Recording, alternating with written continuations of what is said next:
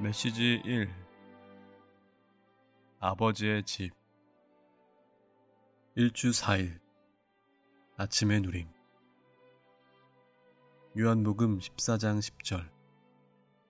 내가 아버지 안에 있고 아버지께서 내 안에 계시는 것을 그대가 믿지 않습니까?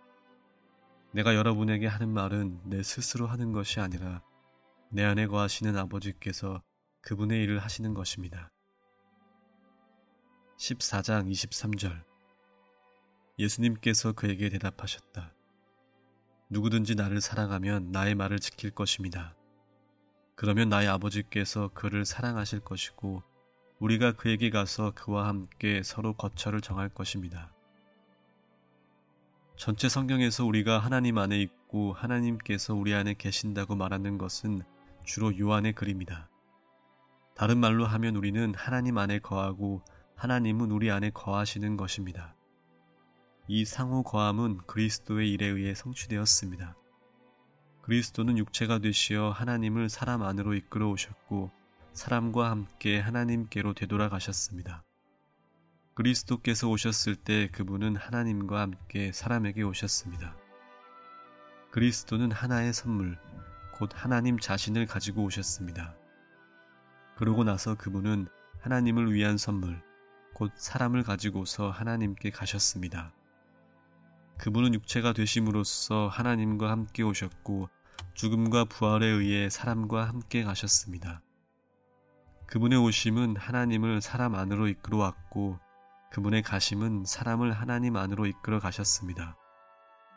그리스도는 오심과 가심에 의해 하나님을 사람 안으로, 사람을 하나님 안으로 이끄심으로 하나님의 집을 건축하십니다.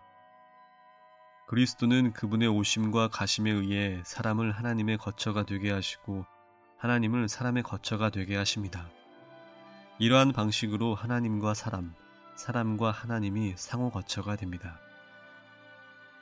오늘의 읽을 말씀. 하나님의 아들 주 예수 그리스도는 하늘에서 저택을 건축하고 계시는 것이 아닙니다. 오히려 그분은 그 영에 의해 그분의 죽음과 부활을 통하여 한 유기체, 곧 그분의 몸이자 아버지의 집인 교회를 건축하고 계십니다. 이 집은 3인 하나님과 그분께서 선택하시고 구속하신 사람들의 연합에 의해 구성됩니다.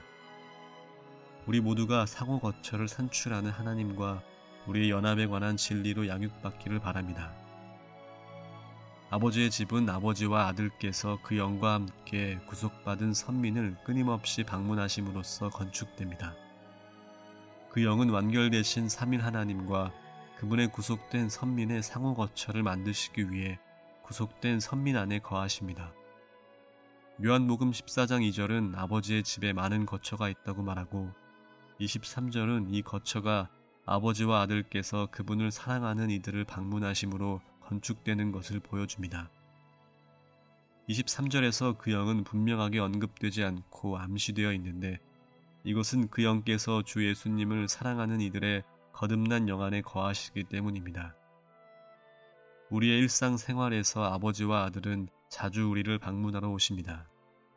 우리는 집에 있을 수도 있고 직장에 있을 수도 있고 학교에 있을 수도 있지만 우리가 어디에 있든지 아버지와 아들은 우리를 방문하러 오시어 우리 안에서 건축하는 일, 곧 거처를 만드는 일을 하시는데 이 거처는 3일 하나님과 우리를 위한 상호 거처가 될 것입니다. 이것이 3일 하나님의 지속적인 방문을 통해 아버지의 집이 건축되는 것입니다. 이제 우리는 아버지의 집이 무엇인지를 볼 수 있습니다. 아버지의 집의 첫째 단계는 육체 대신 하나님, 곧 육체로 나타나신 하나님이었습니다. 둘째 단계는 그리스도께서 그분의 모든 이, 곧 많은 아들과 함께 부활하시어 함께 교회로 건축되시는 것입니다. 결국 아버지의 집의 두 번째 단계인 이 교회는 장차 올 새 예루살렘으로 완결될 것입니다. 새 예루살렘은 신약에 있는 아버지의 집의 마지막 단계이자 궁극적인 완결일 것입니다. 우리가 아버지의 집이 무엇인지를 보는 것은 참으로 중요합니다. 아버지의 집은 3일 하나님께서 육체 되심과 십자가에서의 죽음과 부활을 통하여 그분 자신을 믿는 이들 안에 일에 넣으시어 그들과 완전히 연합되심으로 그분께서 그들을 그분의 거처와 표현을 위한 유기체로 건축하시는 문제입니다.